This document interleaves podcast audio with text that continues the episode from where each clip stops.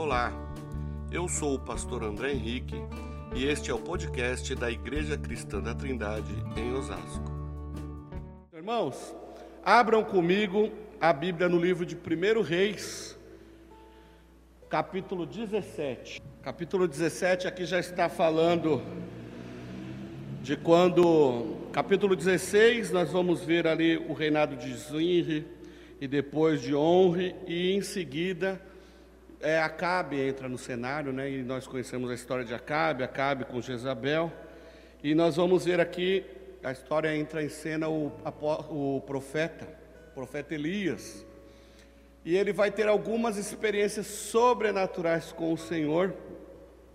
Mas é um profeta que passou por diversas coisas, mas ele, a primeira coisa que ele faz quando vê a junção, né? A união, o casamento de Acabe com Jezabel, uma filha de um rei lá da Fenícia, uma idólatra que adorava a Baal. Quando Acabe faz essa união com esta mulher, então Elias começa a trazer a palavra de Deus. E uma das primeiras falas de Elias aqui, nós vamos ver no texto, é que por conta disso, por causa dos seus pecados, não haverá mais chuva na terra por um tempo. A chuva vai parar. E aí nós vamos ver Deus começar a agir e trabalhar na vida do profeta Elias. Então ele vai passar um tempo fora, num riacho ali e ser sustentado ali por corvos. Uma experiência fantástica e linda. Mas mais para frente, nos versículos de 8 em diante, nós vamos ver então quando o Senhor... quando acaba o sustento de Elias ali no lago, no riacho... O Senhor manda ele até Sarepta. Sarepta ficava justamente na região da Fenícia, onde Jezabel periodicamente passava por ali, até porque o deus Baal, ele era ali daquela região, né? O povo daquela região adorava. E aí ele vai ter um encontro muito interessante com a viúva de Sarepta, que estava também passando por uma fome, estava passando por um período de dificuldade, porque quando a palavra do Senhor vem através de Elias para o povo de Israel, então dizendo, né, que ali não ia chover por um período de tempo, Tiago vai nos dizer que foram 3 anos e meio, a seca não assolou apenas Israel, mas também Tiro, Sidom e regiões ali da Fenícia, né, justamente, coincidência ou não, a região onde Jezabel adorava o seu Deus. E quando ele vai, então, ele vai com medo, ele vai cabreiro, preocupado, mas ele não hesita em ir, ele se dispõe a ir. Então vamos comigo ao texto. Veio então a palavra do Senhor dizendo: vai, levanta-te, vai viver em Sarepta, no território de Sidom. Ordenei ali a uma viúva que te sustente. Ele partiu para Sarepta, e quando chegou à entrada da cidade, estava ali uma viúva apanhando lenha. Ele a chamou e lhe disse: traze-me, por favor, uma vasilha com um pouco de água para eu beber. E quando ela saiu para buscá-la, ele a chamou e disse: traze-me também um pedaço de pão. Aqui a tradução seria também para bolo. Uma espécie, pensa assim naquela época, pensa uma pizza, um pedaço de pizza pequenininho, esse que a gente chama de... eu esqueci o nome. Isso, brotinho. Isso, Jean, obrigado. Uma espécie de brotinho. Então, assim, pensa só a farinha ali, água e azeite, né? Cozido no azeite ali e tal. Então, era essa a ideia ali, esse pãozinho, né? Esse bolo. Traze-me também um pedaço de pão. Ela, porém, respondeu: tão certo como vive o Senhor, teu Deus, não tenho bolo nenhum, mas apenas um punhado de farinha na vasilha e um pouco de azeite na botija. Estou apanhando 2 gravetos para ir prepará-lo para mim e para o meu filho. Nós o comeremos e depois morreremos. Então Elias lhe disse: não temas, vai, faze como disseste, mas primeiro faze para mim um bolo pequeno e traze-o aqui. Depois o fará para ti e para teu filho. Pois assim diz o Senhor, Deus de Israel: a farinha da vasilha não acabará. Ah, irmãos, desculpa. A farinha da vasilha não acabará e o azeite da botija não faltará, até o dia em que o Senhor fizer chover sobre a terra. Ele foi e fez conforme a, ela foi e fez conforme a palavra de Elias. Assim ele, ela e sua família comeram durante muitos dias. A farinha da vasilha não se acabou e não faltou azeite na botija, conforme a palavra do Senhor, que ele falara por intermédio de Elias. Meus irmãos, vocês já imaginaram nos dias de hoje você chegar numa doceria e pedir aquela guloseima, aquele bolo lindo, fantástico, maravilhoso, com cereja em cima, chocolate, muito recheio, muito leite condensado, aqueles bolos que a Janice marca a gente, né, no Facebook, que é um pecado, você está me devendo todos. Imagina você chegar num lugar e pedir um bolo nesse naipe assim, fantástico, mas de repente vem um brotinho meia boca achatado lá, com cara de mofo da semana passada. Qual seria a sua reação? Você olhar aquele bolo bem lindo na vitrine e receber um brotinho. Como seria isso, né? Irmãos, eu não sei o que está acontecendo com a minha garganta. A época era sombria. O tempo aqui que o profeta está falando é um tempo complicado. Porque o novo rei, como eu disse, o novo rei estava no cenário.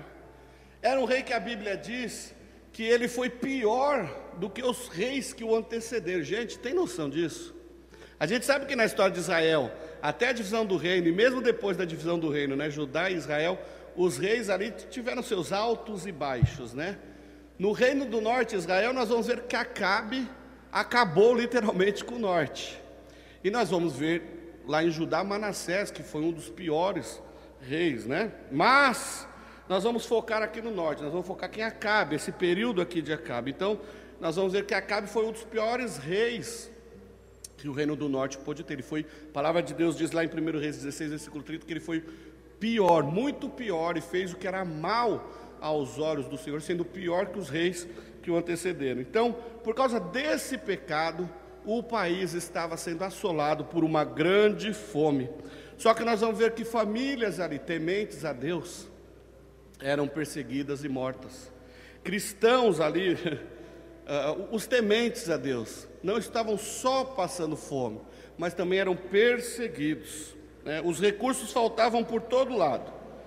A fome também assolava Israel, assolava a Fenícia e toda a região do lado. Inclusive a Fenícia era a cidade da onde havia um templo de adoração a Baal Melcarte, que era o Baal adorado por Jezabel. Bom, enfim, esse cenário bastante complicado. Neste cenário, nós vamos ver Elias, o profeta Elias, receber uma missão. Então Deus dá a ele uma missão: socorrer uma mulher e um filho, mesmo eles não sendo parte do chamado povo de Deus. Por quê? Porque aquela mulher não era de Israel, aquela mulher não era de Judá, ela era ali da região de Sidom, né? Sarepta, ali na região de Sidom, Fenícia, ali por perto. Elias estava cansado, com medo, mas em obediência a Deus, ele não perde tempo. Mesmo sabendo das dificuldades que ele ia enfrentar, ele não hesitou e partiu então em direção a esta mulher lá em Sarepta. Note que em meio à fome, quando chegou ali, sabendo da situação que se passava, Elias ele não foi lá levar uma cesta básica. Pelo contrário, ele foi comer o pouco do nada que aquela mulher tinha. Olha que absurdo. Geralmente, quando a gente sabe que algum irmão, alguma família está passando por alguma situação, a gente vai lá levar, né? Esse caso foi exatamente o contrário. Elias foi lá para comer o restinho do nada que ela tinha, né? O profeta diz, né, no versículo 11, traze-me também um pedaço de pão. Ela olha, mas, olha, eu não tenho mais nada, eu tenho aqui 2 tequinhos de coisa aqui para eu poder comer, e eu vou comer agora, eu e meu filho, e nós vamos perecer, nós vamos morrer.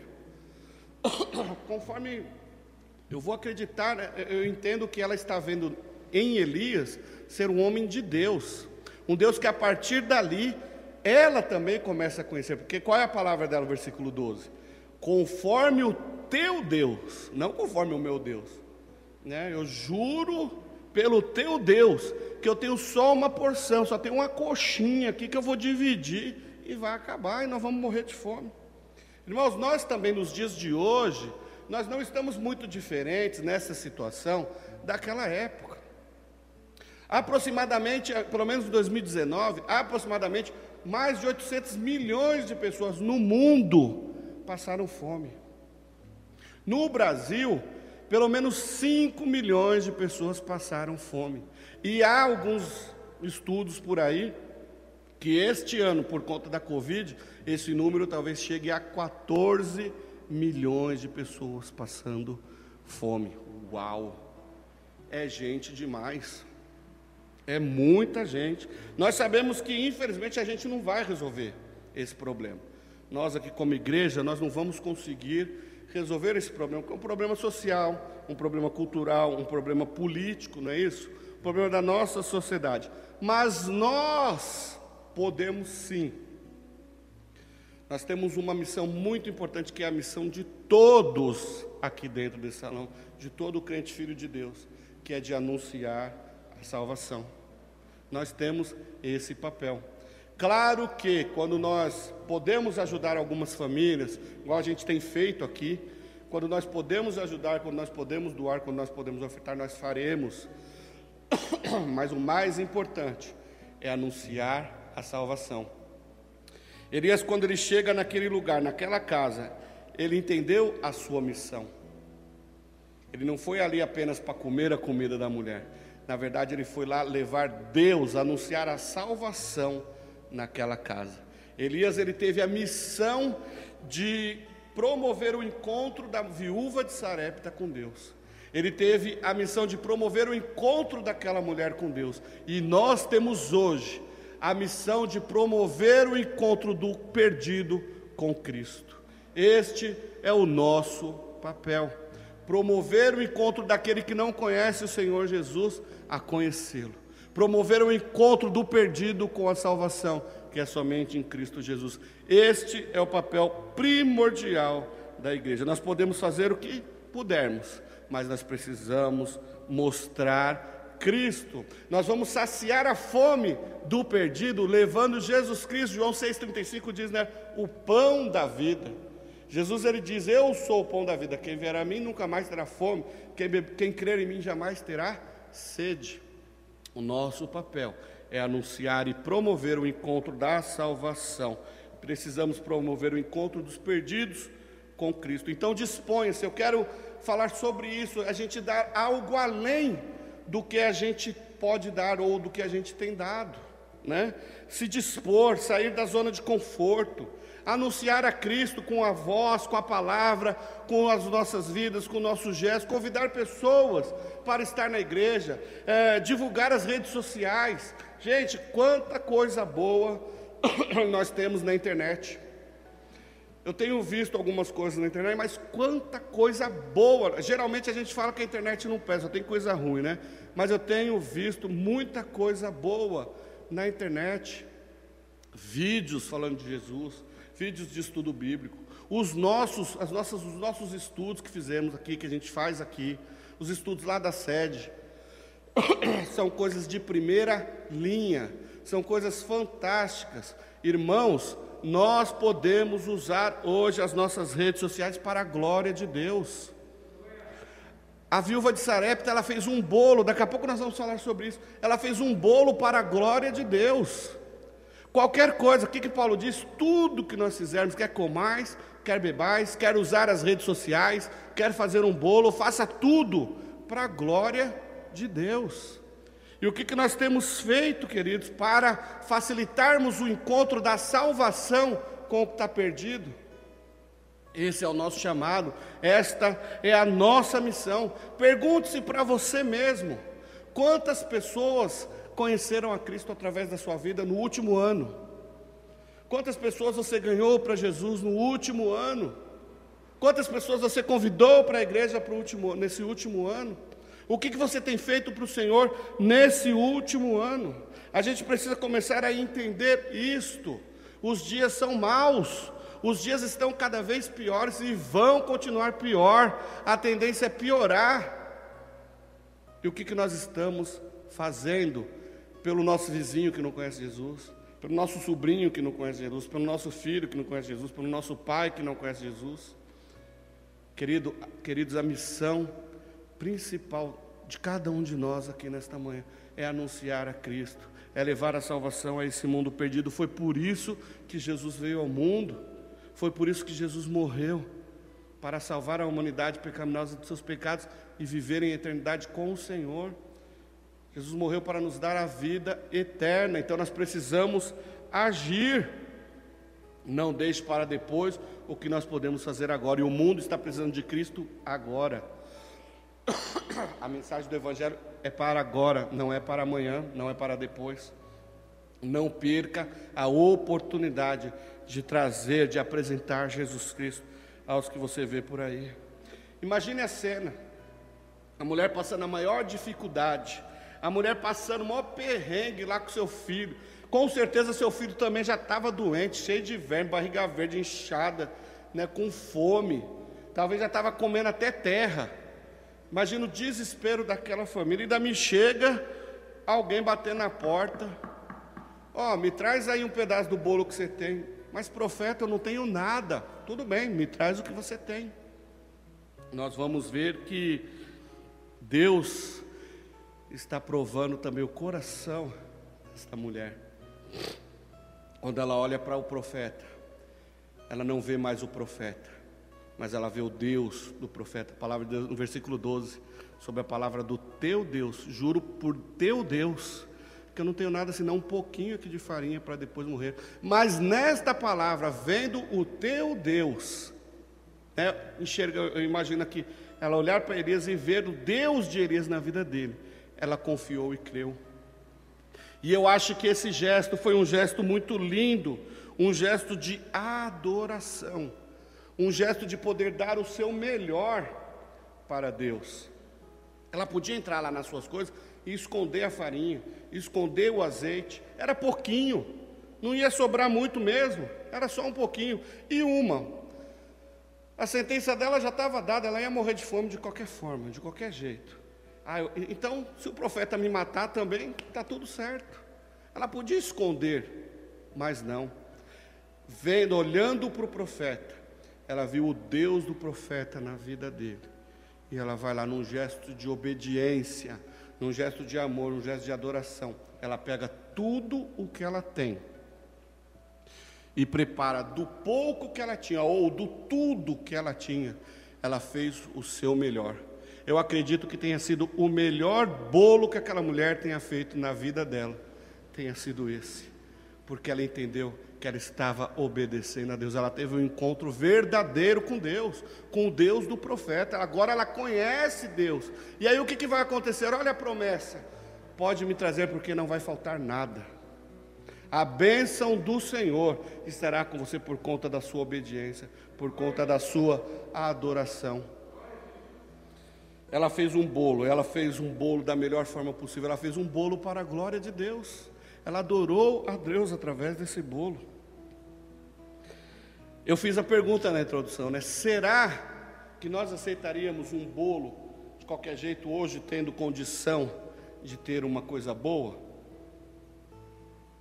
Se eu for lá na salgaderia da família buscar pele do Marcelo, da Lu, da Janice e do Manuel, eu chego lá, eu e a Renata comemos pouco, né? Nós somos assim, né? Comemos bem pouquinho, então a gente pede lá o negócio lá que a Renata gosta. Como que chama? Vou aproveitar e fazer o merchan para ver se eu ganho empada aí, ó, tá vendo? Você que está no YouTube, tá vendo? Salgaderia lá da 15. A empada, a gente vai lá e pede uma empada. A gente chega lá, o negocinho foi feito recentemente, na hora, tá tudo bonitinho. Mas aí se a gente pede uma empada, aí a Luciano, o Marcelo vem e entrega para nós uma empada da semana passada. Na hora que a gente vê aquilo, o que a gente vai falar? Lu, Marcela, desculpa, mas não vai descer não. Não é isso? A gente vai pensar em devolver na hora, né? Não quero. Eu quero aquilo ali, ó. Eu estou vendo esse bolo aqui, ó, com muito chocolate, muito leite moça, condensado, tal, cereja, casquinha de não sei o que, chocolate belga, e tal. Não, eu quero esse daí, é isso aqui que eu quero. Aí vem te trazer outra coisa? Não, eu quero esse. Queridos, é exatamente isto que nós fazemos com Deus. Deus espera mais de mim e de você. Deus espera mais, porque Deus, Ele espera do nosso coração. Ele está apontando para mim e para você assim, ó, eu quero o que está aí. Eu quero o que está aí. Janice, eu quero o que está aí. Juliana, eu quero o que está aí. E muitas vezes o que a gente faz? A gente entrega do que sobrar. A gente enche a nossa cabeça, a nossa semana, o nosso coração com um monte de coisa. Um monte de coisa, um monte de coisa. E sobra aquele espacinho, sabe, aquele quartinho todo empoeirado que ninguém vai. Ah, coloca Deus ali. É assim que muitas vezes nós estamos agindo nas nossas vidas em relação a Deus. Deus está pedindo o seu coração e você quer dar o resto da sua vida. Assim, não, fica com o resto do meu tempo. Não, irmãos, o Senhor quer você por inteiro. Ele quer o melhor da sua adoração. Ele quer o melhor da sua alegria. Ele quer o melhor da sua vida. Quantos amigos, irmãos, parentes nós conhecemos que estão se perdendo, dando o melhor da sua vida nos bares, dando o melhor da sua vida, o melhor da sua saúde, nos bares, nas baladas, nas drogas. Você vai lá na Cracolândia, você pega jovens, alguns que eram bonitos, alguns que você vê, né, que são bonitos, mas que em algum momento da sua vida se entregaram às coisas do mundo, tornaram-se viciados naquilo e não conseguem se libertar, se estragaram, se acabaram tudo totalmente ali. Você vai nas clínicas, né, de alcoólatras, você vê pessoas bonitas, pessoas que eram ricas, que tinham tudo, mas desperdiçaram o melhor da sua vida, o melhor da sua idade, o melhor do seu tempo, com outras coisas que não com o Senhor. Olha as consequências. Mas quando nós colocamos na nossa mente que o nosso coração precisa ser do Senhor, que a nossa vida precisa do Senhor, que o nosso tempo, o nosso melhor em tudo é para o Senhor, irmãos, as bênçãos vêm atrás da gente, somos abençoados. Dedicar tempo no Senhor é investimento. Invista a sua vida no Senhor. Aqui eu não estou falando de bolso, de dinheiro não, isso também, mas mais do que dinheiro, o Senhor quer o seu coração, o Senhor quer a sua adoração, a sua devoção, o seu amor por completo. É isso que Deus espera de mim e de você. Ele aponta para você e Ele pede o seu coração por inteiro. Não é só um pedacinho do seu coração não, o Senhor quer você por inteiro. Deus quer mais de você porque Ele sabe que você pode dar mais. Ele sabe disso. Ele conhece o seu coração. Ele sonda, Ele entende isso daí. Ele sabe, não, eu sei que meus filhos ali podem mais. Eles podem render mais. Eles podem fazer melhor. Né? Se a gente trazer por questão aqui para a analogia do bolo, a gente pode fazer um bolinho simples. É isso, aquele bolinho de fubá, de farinha de trigo ali, fubá e tal. Mas a gente pode pegar esse mesmo bolinho e acrescentar, né, mais chocolate, a gente pode acrescentar mais açúcar, mais leite moça, a gente pode pôr cereja, a gente pode pegar um bolinho simples e transformar num bolão fantástico, lindo, maravilhoso. É assim que nós somos. O Senhor olha para nós e fala assim, não, você tem muito mais para me ofertar, você tem muito mais para fazer. Ah, Senhor, mas eu tenho vergonha, eu não tenho tempo. Irmãos, tempo é o que nós mais temos. Vergonha, né? Gagueira, né? Nós vamos ver grandes homens na Bíblia, né? Moisés, com vergonha, gago, com medo. E Deus operando milagres, coisas fantásticas, maravilhosas na vida de Moisés. Gente, Moisés era homem como eu e você. Deus pode agir da mesma forma que Ele agiu com Moisés, da mesma forma que Ele agiu com Abraão, com Isaac, com Jacó, com Elias e com tantos outros. Ele pode e Ele quer agir na sua vida desta mesma forma, meus irmãos. Nós mudamos, mas o nosso Deus continua sendo o mesmo Deus. Deus merece o nosso melhor. Deus nos deu o que Ele tinha de melhor, então Deus merece o nosso melhor, irmãos. Aquela viúva, ela não somente deu o que ela tinha, mas ela deu o melhor que ela tinha. Nós precisamos entender isso. Às vezes a gente, sei lá, vamos falar de dinheiro, às vezes a gente dá lá um monte de dinheiro, às vezes a gente está com dinheiro sobrando, não é isso? Principalmente vocês aí que são, né, abastado, próximo, está com muito dinheiro sobrando, então vem lá na igreja e dá. Não é isso que Deus quer, não. Deus não quer quantidade, mas Deus quer a qualidade. Deus quer a qualidade da sua oferta. Deus quer a qualidade da sua adoração. Não é aquela adoração mixuruca. Ah, Senhor, Tu sabes, amém.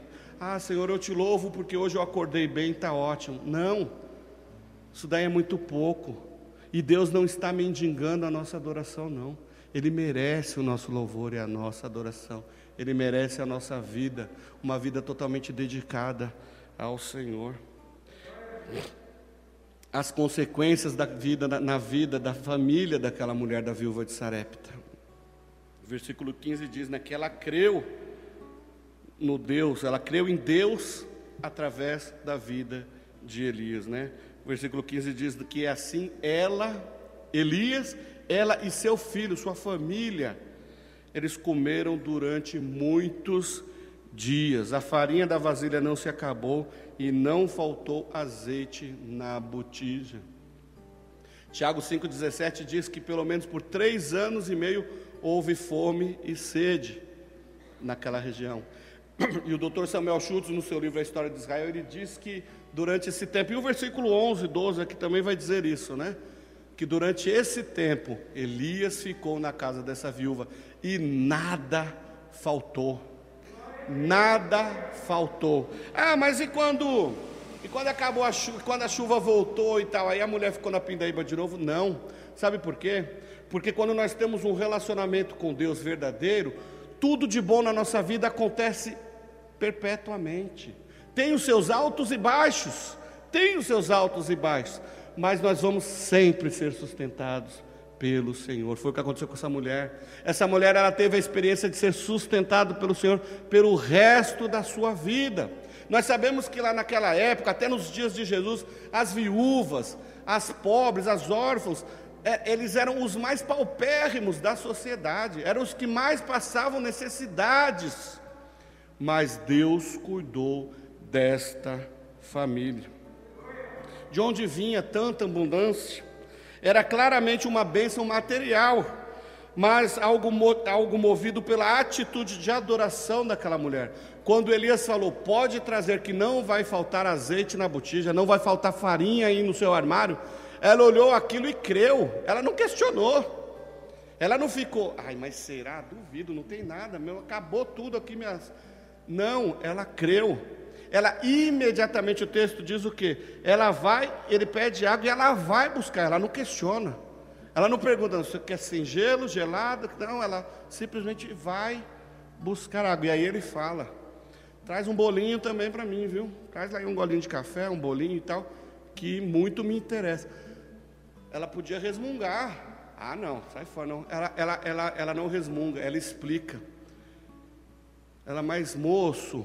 eu não tenho nada, diante do teu Deus, eu te digo, eu não tenho nada para te oferecer, a não ser um pouquinho de coisa aqui.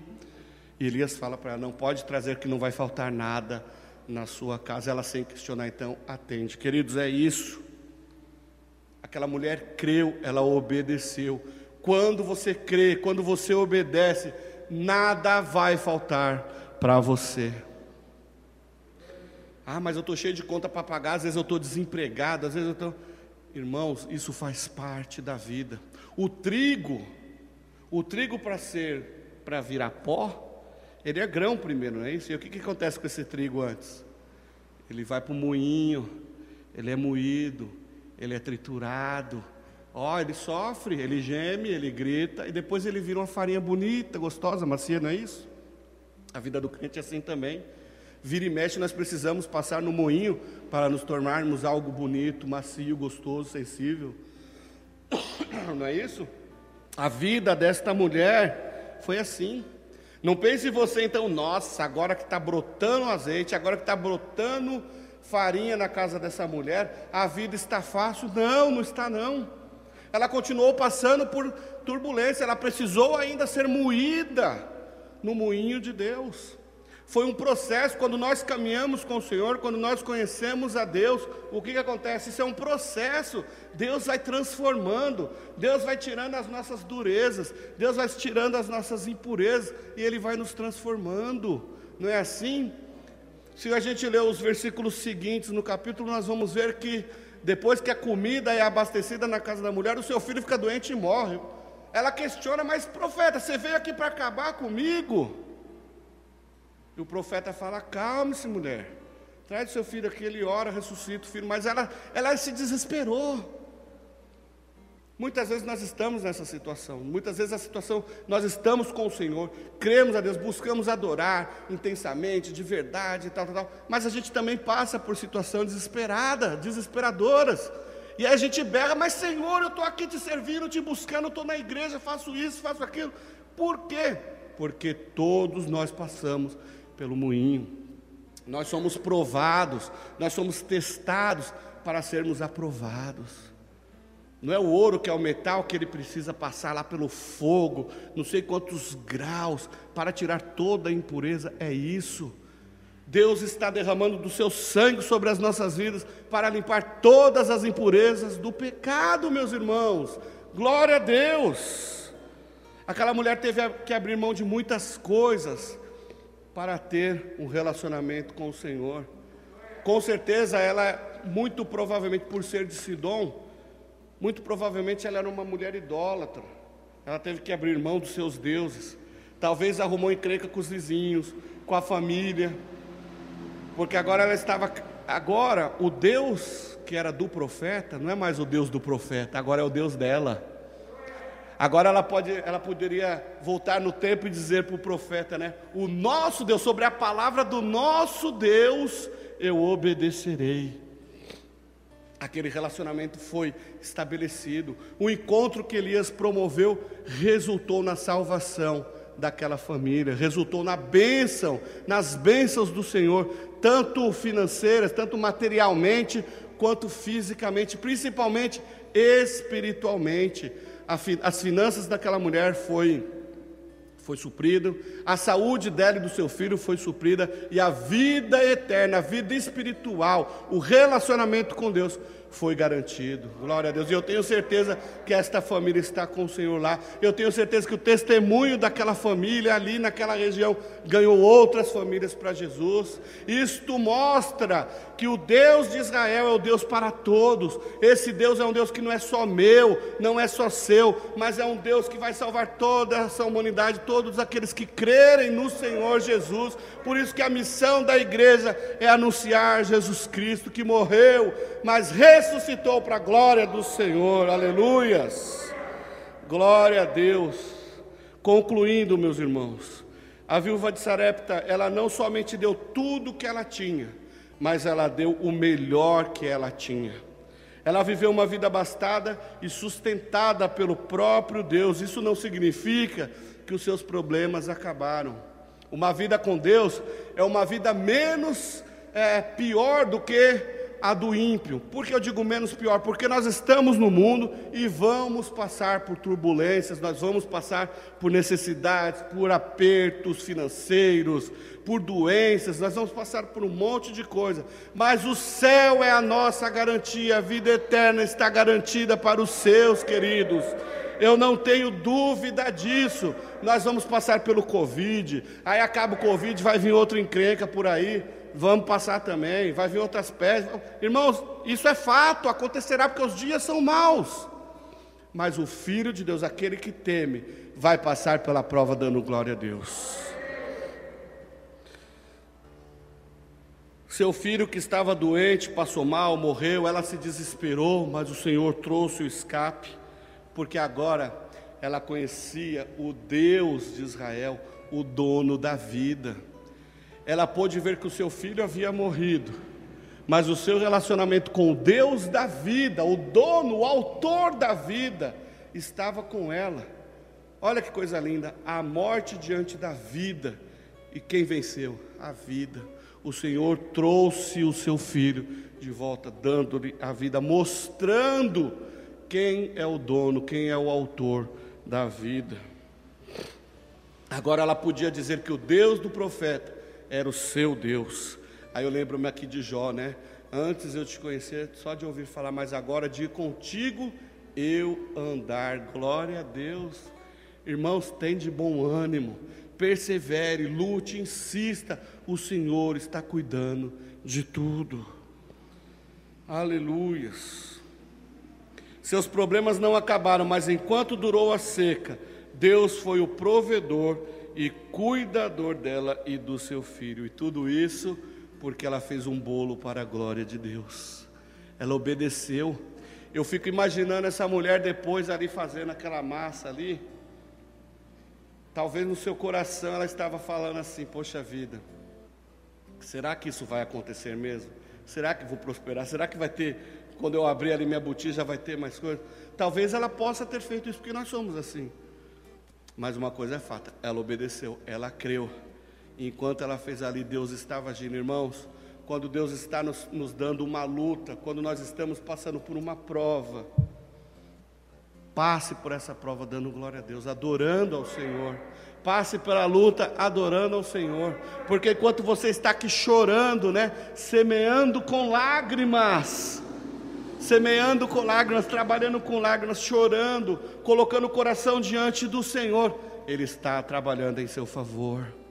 A mãe que está com o filho perdido por aí nas drogas, no mundo, semeie chorando, com suas lágrimas o Senhor está trabalhando pelo seu. O marido que brigou com a esposa, o marido doente, o marido alcoólatra, a esposa alcoólatra, o filho com problema, enfim, semeie, jogue suas lágrimas no Senhor, semeie, trabalhe com adorando ao Senhor, com adoração ao Senhor, porque Ele está trabalhando em seu favor.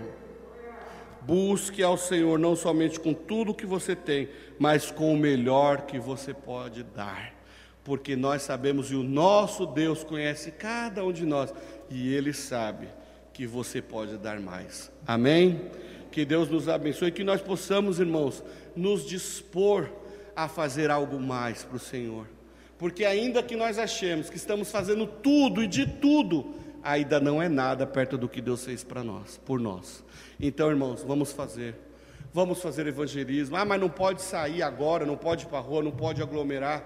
Use as suas redes sociais, divulgue, mande mensagens, convide pessoas para ir para a igreja. Ah, mas os meus amigos moram lá em Itaquera. Lá em Itaquera tem igreja. Indica, vá lá para a igreja tal, vá na igreja tal, visite tal, busque a Deus.